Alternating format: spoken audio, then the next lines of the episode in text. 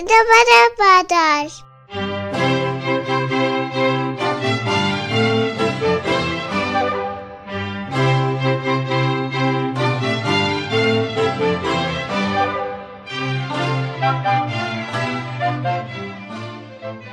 سلام. از پس پرده نتیجه کند و کاف هامون درباره فلسفه رو براتون گزارش می‌کنیم.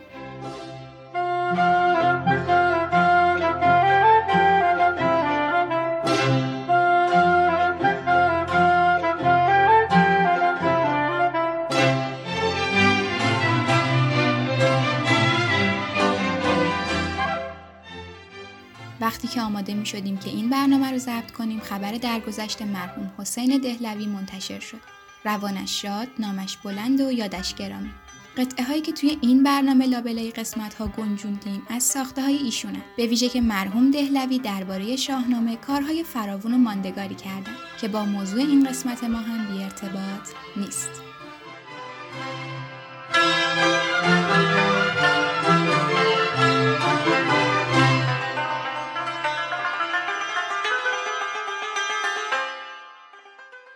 اگر قسمت قبل برنامهمون رو نیوشیده باشی دکتر رسولی پور میونه صحبت هاشون اونجا که فلسفه های رو میشمردن که جدا از فلسفه یونان در روزگار باستان رواج داشتند از حکمت پهلوی هم نام بردن. یک فلسفه شایع و مطرح یونانیه فلسفه سقرات و افلاتون و ارسطو اما فلسفه پهلویون داریم. ایرانیان قبل از به حساب سقرات ما فلسفه هندی داریم فلسفه چینی داریم. این انحصار فلسفه به یونان یک کاریه که مستشرقین و غربیا کردن به ذهن ما که انگار فلسفه در تمدن‌های دیگه نبوده. در صورتی تو تمدن ایرانی بوده خود علامه طباطبایی هم تو همین بدایه و نهایه میاره که در بعضی از موضوعات پهلویون یعنی پهلویون نظرشون چی بوده؟ منظورش این حکومت به حساب 50 60 سال پیش پهلوی نیست. بلکه مال پیش از میلاد مسیح.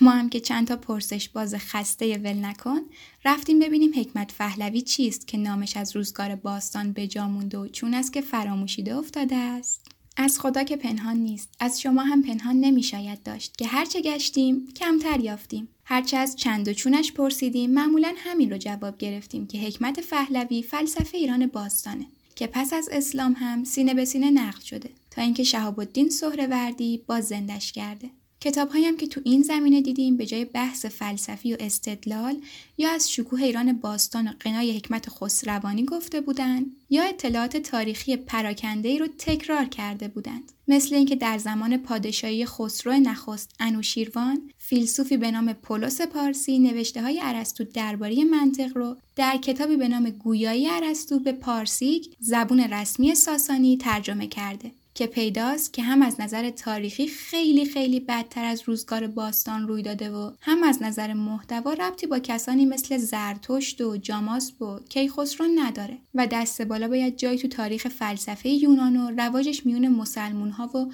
دوره نهضت ترجمه تو تاریخ فلسفه اسلامی براش پیدا کرد. قدر مرحوم شیخ شهاب الدین سهروردی هم به جای خود. ولی ما می‌خواستیم جزئیات بیشتری به دست بیاریم و ببینیم چیزهایی مثل تشکیک که شیخ به ایرانیان قدیم نسبت میده چطور و کجا ثبت شده و درباره چی به کار می‌رفته. جز اوستا از مهمترین منبعهایی که می‌تونستیم بهشون رجوع کنیم بندهشن و دانشنامه دین کرد بود. دین کرد دانشنامه مزدی اسناه معنیش همون کرده دین یا کار یا محصول دینه که نه نسک یا کتابه. به زبون پارسی یا پارسی میانه. نسک اول و دوم و بخشی از نسک سوم گم شده. ولی مونده نسک سوم و نسک های چهارم شکل استدلالی دارن. حتی بخشهایی از متافیزیک ارسطو مثلا تو دفتر نخست کرده 112 همه دین کرده سوم هست. در اون مایه نسک ششم هم حکمت عملی و فلسفه اخلاقه نسک های بعدی هم داستان زندگی زرتشت و بخشهایی از اوستاست. یعنی فلسفه هست. شما چون نمی‌دونن ببینی که از چیزایی که من از این دوستان فلسفه دانم گاهی گله مندم میگم چرا نمیریم به عمق این مسائل؟ دینکرت سه فقط فلسفه است. حالا یا خوب یا بد ولی بالاخره فلسفه است یعنی اجداد ما اندیشیدن. دکتر ژاله آموزگار بودن، استاد زبانهای باستانی دانشگاه تهران و عضو فرهنگستان زبان و ادب فارسی. نکته دیگه که باید روشن کنیم اینه که این پهلوی نه به دودمان پهلوی رب داره نه حتی به زبونی که گاهی بهش میگن پهلوی. گویا تو دوره اسلامی به چیزهایی که ایرانی ولی غیر فارسی بودن پهلوی یا خسروانی یا چیزی مثل اون می‌گفتن. مثلا به دو بیتی های بابا تاهر فهلویات می‌گفتن چون به زبون مردم غرب ایرانه نه فارسی دست کم نه فارسی که اهل خراسان بهش حرف می زدن. پس از حمله عرب ها نویسندگان برای اشاره به عناصر فرهنگ و حکمت و زبان ایران پیش از اسلام ناچار بودند واژههایی را به کار ببرند که از یه طرف ریشه تو واژه ها و نام های کهن داشته باشه و از طرف دیگه با اونها متفاوت باشند که تمایز بین این دو دوره رو نشون بدن. فهلوی یکی از همین نام هاست. خود واژه پهلوی از ریشه پارت یا پارث با سه سه نقطه است. نام قومی که دودمان اشکانی هم از اون قوم بودند و تو خراسان زندگی می‌کردن. در گذر زمان با دگردیسی واژه جای ر با ث یا ت عوض شد. یعنی پارثو شد پثرو. بعد هم ر تبدیل به ل شد. ث هم که یه دوره های تو زبون های ایرانی به ه تبدیل شد و نتیجه شد پهلو. به هر حال پهلوی زبون قوم پهلو یا همون پارت بود و وقتی هم که قدرت به دست اشکانیان بود همین زبون زبون رسمی حکومت بود. حتی بعد از اینکه ساسانیان به حکومت می‌رسند و به جای اشکانیان مینشینند باز هم معمولا هم زبون پهلوی اشکانی رو به کار می بردن هم در کنارش پهلوی ساسانی یا همون پارسی میانه رو. چون ادامه همون زبون رسمی درباره اشکانی بوده و به خط عربی بوده بهش میگن پهلوی. اما چون خود ساسانیان از سرزمین پارس بودن بهش میگن پارسیک یا پارسی میانه. بعد از حمله عرب ها و فروپاشی پادشاهی ساسانیان این زبون پارسی میانه که خیلی هم از زبونی که تو خراسان رواج داشته دور نبود همون زبونی میشه که نویسندگان و سرایندگان خراسان به خط عربی می نویسندش و به نام پارسی دری پراکنده میشه. با این توضیح کوتاه شاید پذیرفتنی باشه که چرا ممکن بود به هر چیز ایرانی بگن پهلوی یا خسروانی. شاید بپرسید خب چرا نمی‌گفتن پارسی؟ پارسی هم می‌گفتن. ولی چون پارسی معنای مشخصی پیدا کرده بود تو هر دوره کلمه های دیگه پیدا می‌کردن تا در برابر چیزهای دیگه چیزی رو به طور کلی به ایران نسبت بدن. مثلا کرد، تاجیک و راجی هم تو دوره های کمابیش همین کار کرد رو داشتند. کلمه پارسی هم به سهم خودش هم به زبون مشخصی اشاره می کرد هم خیلی وقتها از باب اطلاق جز برکل به هر ایرانی می‌گفتن پارسی. نمونه سلمان پارسی که گویا اهل اصفهان بوده و فوقش باید بهش می‌گفتن سپاهانی ولی نمی‌گفتن دیگه می‌گفتن پارسی دوست داشتن دکتر محمد ملایری زبانشناس پارتی یا فارسی اشکانی یا پهلوانی زبان رسمی دوران اشکانی بود که نزدیک به 500 سال بر ایران فرمان روایی کردند. پارتیان اصلا از خاور دریای مازندران یا خراسان بزرگ برخواسته بودند.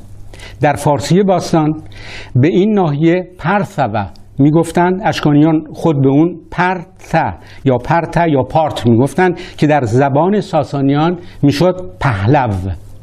اوستا رو نخستین بار اشکانیان در زمان بلاش یکم گردآوری کردند و بر اون تفسیری نوشتن شاهنشاهی ساسانیان با اردشیر بابکان آغاز میشه. در سال 226 میلادی با برانداختن اشکانیان. چنان که گفتم ساسانیان از استان فارس برخواسته بودند و نزدیک به 400 سال بر ایران فرمان راندند. ساسانیان در آغاز زبان پارتی را زبان رسمی اداری خود قرار دادند. بارها در تاریخ روی داده که وقتی دولت جدیدی روی کار اومده زبان دیوانی دولت سرنگون شده رو گرفته چون کار اداری دولتی رو آسان می‌کنه. برای نمونه هخامنشیان اکدی و ایلامی رو زبان اداری خود کردند. پس از حمله عرب هم در حدود 100 سال همه دیوانهای بنی امیه در حکومت اسلامی به زبان اداری ساسانیان نوشته می‌شد و حساب خزانه هم به همون زبان بود. چنان که گفتم ساسانیان به پارت می‌گفتند پهلو و به زبان پارتی پهلوی. پس زبان اداری ساسانیان در آغاز پارتیه که به اون پهلوی میگن. در واقع منظورشون از پهلوی زبان رسمی زبان دولتیه. بعد از چندی ساسانیان پارتی رو کنار می‌گذارن و از زبان خودشون در نوشته های دیوانی استفاده می‌کنن. ولی باز هم به اون پهلوی میگن یعنی زبان رسمی.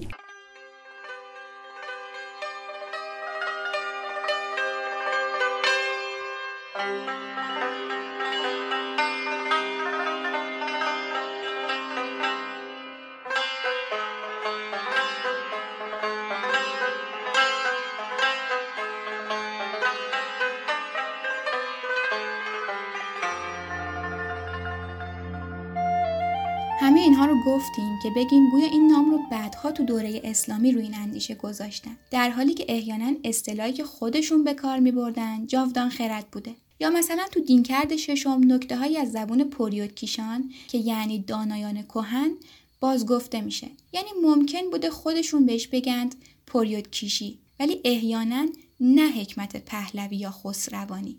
همین اصطلاح جاودان خرد خودش خیلی کمک می‌کنه. چون نشون میده که این مجموعه از یه طرف جهانبینی ازلی و ابدیه و از طرف دیگه بر خرد استواره.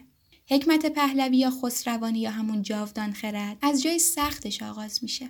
چون نکته آغازینش چه بسا مسئله اصلیشه. حکمت پهلوی انگاری گرد مسئله شناخت نور شکل گرفته و گسترده شده. نشون به اون نشون که تو دین کرد گذشته از روشن مدام به واجه هایی مثل فروغ و پرتو برمیخوریم. یا وقتی هم صحبت درباره خود اهورامزدا و ذاتشه با صفت روشنی بن روشن میاد.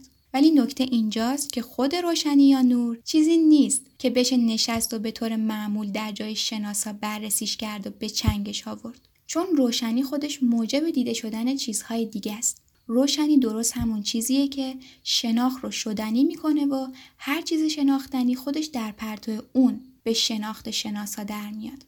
پس همیشه ناشناختنی و رازگون بودن با شناخت نور همراهه. پس این فلسفه اگر فلسفه باشه هم در روش متفاوته هم در یافته ها. از این روش متفاوت شاید بشه اثری تو دینکرد ششم پیدا کرد. بار اول که به دین کرده ششم نگاه کنیم درباره حکمت عملیه و شاید هم بشه تو ردیف اندرزنامه ها گنجوندش. اندرزنامه های فراوونی مثل یادگار بزرگمهر از روزگار ساسانیان به جا مونده. اما دینکرد ششم متنی سنجیده تر از این اندرزنامه هاست.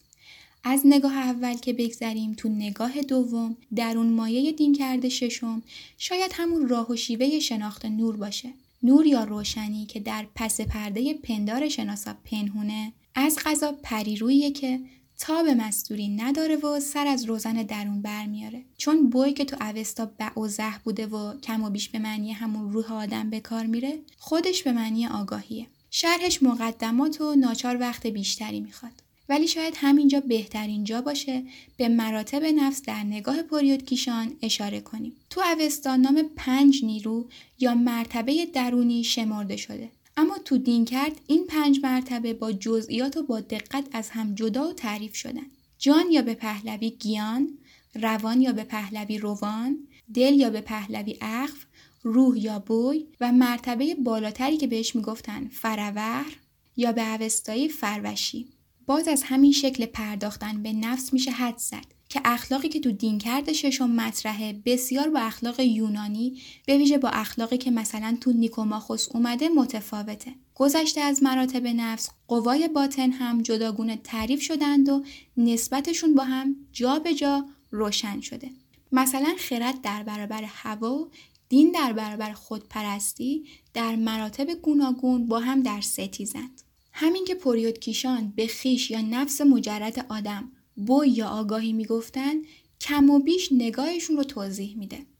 فرور صورت مینوی آدمه و والاترین مرتبه است. تو بندهش اومده که اهورامزدا در عالم مینو از خود فرورها پرسید که می‌خوان جاودان تو عالم مینوی بمونند یا به گیتی بیان و با سپاه اهریمن بستیزند فرورها خواستند که به گیتی بیان چون می‌دونستند که دیوها رو شکست خواهند داد و بدی نابود خواهد شد. ادعای اثرگذاری و اثرپذیری که کار ما نیست. ولی همانندی این هستی شناسی با نظریه های افلاتونی و بالاتر از اون اعیان ثابته و علم الهی تو عرفان اسلامی روشنتر از اونه که بخوایم حرف رو به جزئیات ببریم.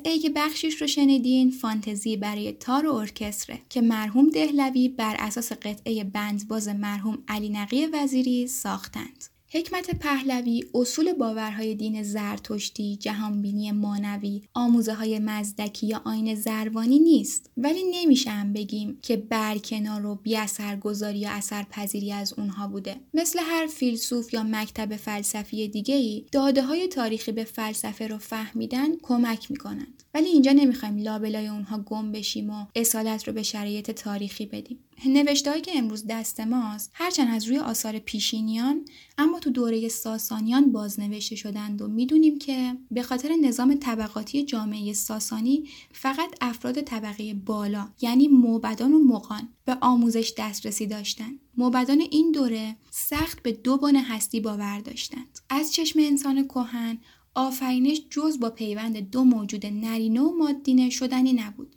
پیوندی که در نتیجهش اجزای جهان رو تک به تک مثل فرزندانشون میآفریدند ایرانیان خرد رو عنصری مردانه میپنداشتند اهورامزدا خداوندگار خرده که جهان رو با خردش میآفرینه و هدایت می‌کنه. ایزد بانوان مظاهر عالی زایندگی و باروری و مهرند. شاید همین زمینه این شده که به دو بن یکی بن بهی و یکی بن بدی قائل باشن. به هر حال باور داشتن که از هر کدوم از این دو بن نیروهای دو گیتی هست و باید به یاری نیروهای بهی با نیروهای بدی جنگید. نبرد میون نیروهای اهورایی و اهریمنی در دینهای باستان آریاییان و دین زرتشت و مانی پیوسته و پایان ناپذیره. اهرمن پارسی واژه اوستایی انگرهمینوه. به معنی منش یا اندیشه بد. در برابرش سپندمینوه یعنی منش یا اندیشه پاک. تو گاهان هات چهل و هفتم اهورامزدا پدر سپندمینو خوانده شده. تو بندهشنم اومده که اهورامزدا از آن خودی خیش از روشنی هستی تن آفریدگان را فراز آفرید. اهرمن به جای آفریدن دوژ می آفرینه. یعنی نادانه و ناگاهه دوژ آفرینش به بار میاره و دوجافریده های به بار اومده از نادونیشند و به آفرینش اهورایی که از همه آگاهی بر اومدند آسیب میرسونند. انگرامینو و سپندمینو به معنای تو خود آدمن. شرور هم تو همین نبرد سپندمینو با انگرامینو تعریف میشن. بدی و بهی تو گیتی به هم آمیختن. گیتی نبرد بیگسست امشاسپندان و ایزدبانوان با دیوانه. نبرد آگاهی و ناآگاهی. فرورها هم که جنبه از وجود ما که تو همه آگاهی اهورامزدان که حتی پیش از اومدن به گیتی از پیروزیشون در برابر اهریمن آگاهن اما دیوان از سر ناآگاهی دنبال ویرونیان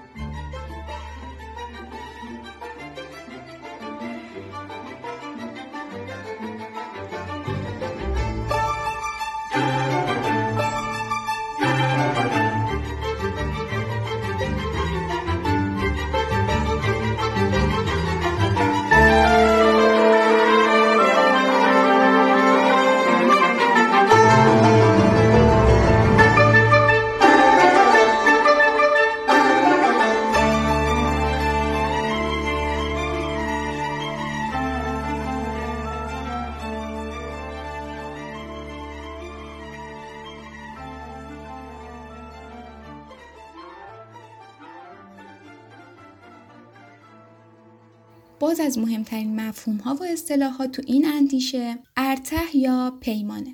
پیمان یعنی اعتدال را نگه داشتن. جهان بر پای نظم یا به پهلوی ارته یا به اوستای اشح استواره. نبرد بهی و بدی جزین نیست که کجروی اندک اندک انسان بهنجار و به تراز رو آشفته و پریشان و سردرگم می‌کنه که همین هم از ناگاهیه. یعنی آدم رو دست می‌خوره. حکیم ابوالقاسم فردوسی تو شاهنامه به این آموزه ها توجه داشتند و اندیشه های فلسفیشون از این چشم آب می‌خوره. شاهنامه نبرد خوبی و بدیه. تو جهانبینی شاهنامه چیزی که تو درجه اوله باور به خدای یگانه ناپیدای دانا و تواناییه که سررشته همه کارها به دستشه. دشمن هستی و آبادانی جهان و تندرستی جامعه و سرافرازی انسان هم نادانی و بیخردیه. باید به یاری خرد و اندیشه جهر رو از میون برداشت و تاریکی رو شکافت. فردوسی خرد رو راهگشا و راهنما می‌دونه. قهرمانی هم محدود به دلاوری تو میدون جنگ نیست و خردمندی پیش نیاز قهرمانیه. به همین دلیله که تو نهاد قهرمانان اصلی شاهنامه معمولا دلاوری با دانایی و خرد به هم سرشته شدند.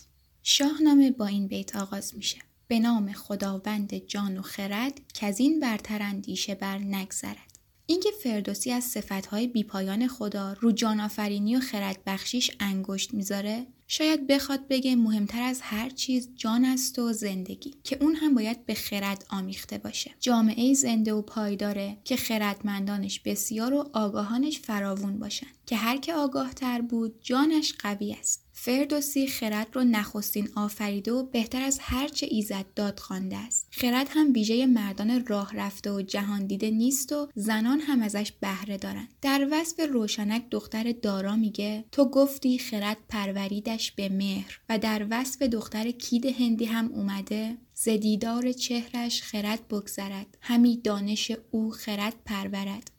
خرد سراسر شاهنامه بزرگترین داده ایزده و ستایش میشه. زندگی همراه با خرد و دانش نتیجهش نیکیه و قایت دین هم گسترش نیکی در جهانه. جهان ناپایداره. راز مرگ و زندگی رو نمی‌توان گشود.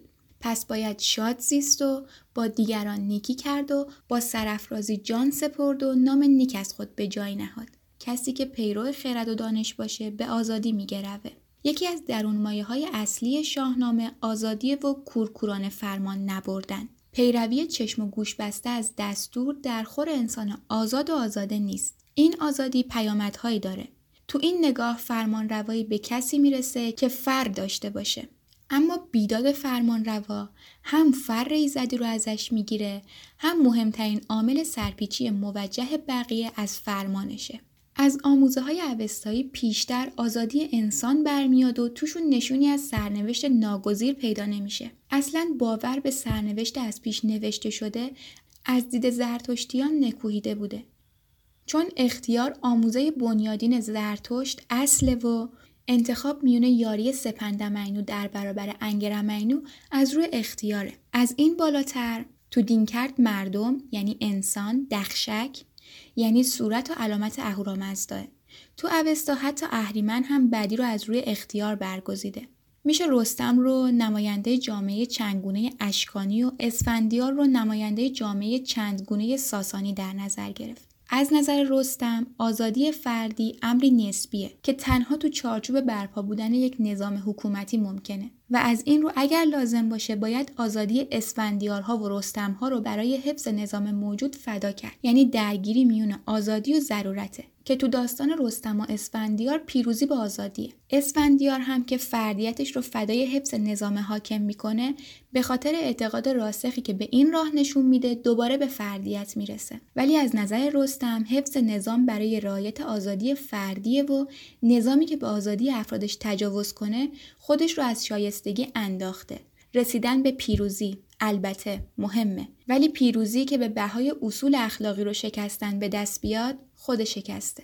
شاهنامه پیام فلسفی هم تو فلسفه سیاست داره که اینه. که داد و صلح رو قایت اصلی حکومت می‌دونه. به خاطر همین همینطور که گفتیم کسی می‌تونه شاه باشه که فر ایزدی داشته باشه. از شاهنامه فردوسی برمیاد که فر ایزدی دو جور از دست شاه در می‌رفته. یکی نافرمانی آشکار در برابر خدا یعنی ادعای خدایی کردن شاه. یکی هم نافرمانی غیر مستقیم در برابر خدا یعنی بیداد به مردم. وقتی که مردم گرسنه و دلتنگ و ناخشنود باشند ارباب قدرت به ترتیبی برکنار می شدند. داد به معنی قانون بوده و بیداد هم طبعا به معنی قانون شکنی.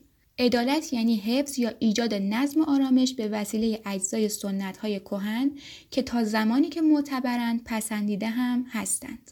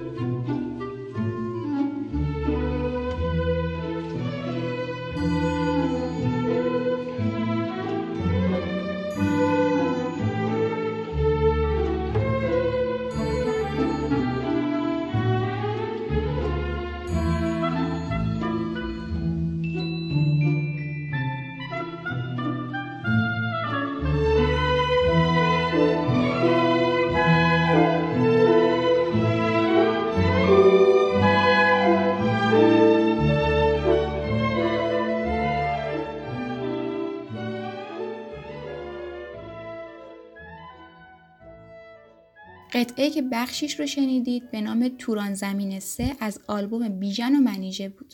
حالا که از شاهنامه گفتیم بد نیست که بگیم عرفان خراسانی که پیشروانش بایزید بستامی و ابوالحسن خرقانی بودن یادگار کهن حکمای خراسانه. اخلاق شاهنامه هم ساخته و پرداخته فردوسی نیست بلکه بخشی از میراث معنوی ایران باستانه که از آموزه های زرتشت و حتی پیش از اون بهره گرفته بوده و تو زمان ساسانیان گسترش پیدا کرده و به صورت فرهنگ یا آینی نظم پذیرفته و سپس از اونجا زیر عنوان ادب به آثار فارسی و عربی راه یافته. ولی دو نفر تو انتقال اخلاق ایرانی و اصولا کل فرهنگ ایران به دوره اسلامی سهم بسزایی داشتند. یکی روزبه دادویه یا عبدالله ابن مقفه که نوشته های فراوونی رو از پارسی میانه به عربی ترجمه کرد. یکی هم فردوسی توسی که با نامه های نامبرش موجب انتقال این فرهنگ و اندیشه به ایران پس از اسلام شد و آسیبی رو که از تاخت و تاز تازیان به پیوستگی فرهنگ ایران رسیده بود تا حدی ترمیم کرد.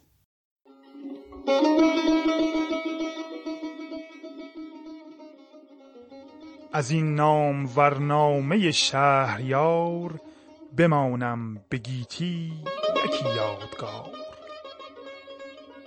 تو این را دروغ و فسانه مدان به یکسان روشن زمانه مدان. از او هر چندر خورد با خرد دگر بر ره رمز معنی برد.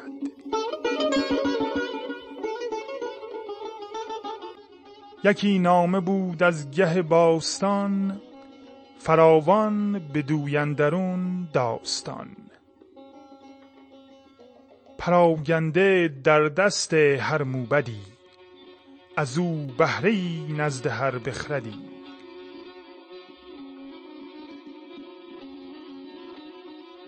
چند بیت از شاهنامه بود از بخش گفتار اندر فراهم آوردن کتاب به تصحیح دکتر جلال الدین خالقی مطلق با صدای مهدی از کانال شاهنامه بخوانیم. چیزهایی که گفتیم بعضی از کلیات بودند و برکنار از جزئیاتی که تو تاریخ فلسفه گفته میشند. حکمت ایرانیان هم مثل هر فلسفه دیگه ناگزیر در طول تاریخ تغییراتی داشته.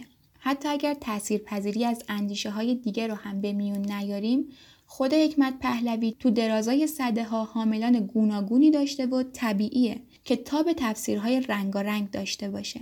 مثلا تو دینکرد سوم اشاره های هم به بن یگانه هستی هست. ولی باز نگاه دوگانه باور مبدان زرتشتی تو پایان دوره ساسانی رو شاید سختتر بشه ازش زدود تا دینکرد ششم. راستش شاید پریود کیشانی که تو دینکرد ششم ازشون نقل میشه همون حکیمانی باشن که سهروردی بهشون میگه حکیمان پهلوی. البته اینجا حرف از رابطه فلسفه با دین نبود. ولی هر جا حرف از رابطه دین با فلسفه یا علم باشه این نکته رو یادآوری می‌کنن که هم تو دین گزاره هایی هست که باید به ترتیبی یا تفسیر و تعبیری با هم سازگار شند هم فلسفه یا علم جریان های گوناگونی دارند که شاید با هم نخونند و حتی ستیز داشته باشند. یعنی هر کدوم از اینها خودشون ستیز درونی دارند و به خاطر همین با هر چیز دیگه هم ستیز و ناسازگاری خواهند داشت. میشه از حکمت پهلوی هم تعریف های گوناگونی داشت و نگاه ها و اندیشه های متفاوتی رو تو اون گنجوند و بیرون گذاشت. میشه هم حکمت پهلوی رو یا دست کم بخشی از اون رو فلسفه دینی دونست و ویژگی های مجموعه هایی مثل فلسفه اسلامی یا مسیحی رو توش جست. تاریخش رو به دوره های بخش کرد و تحلیل کرد. ما تو این فرصت کوتاه وارد این جزئیات نشدیم. اما اگر بشه برنامه های دیگه در این باره خواهیم ساخت و گوشه های بحث برانگیزش رو خواهیم کاوید. در آخر جا داره که از تمام استادان عزیزی که در این راه به ما یاری رسوندن تشکر بکنم و یک تشکر ویژه از محققین این کار پژمان علی اسقرپور، علی معینی، مرزی بیخیال و محسا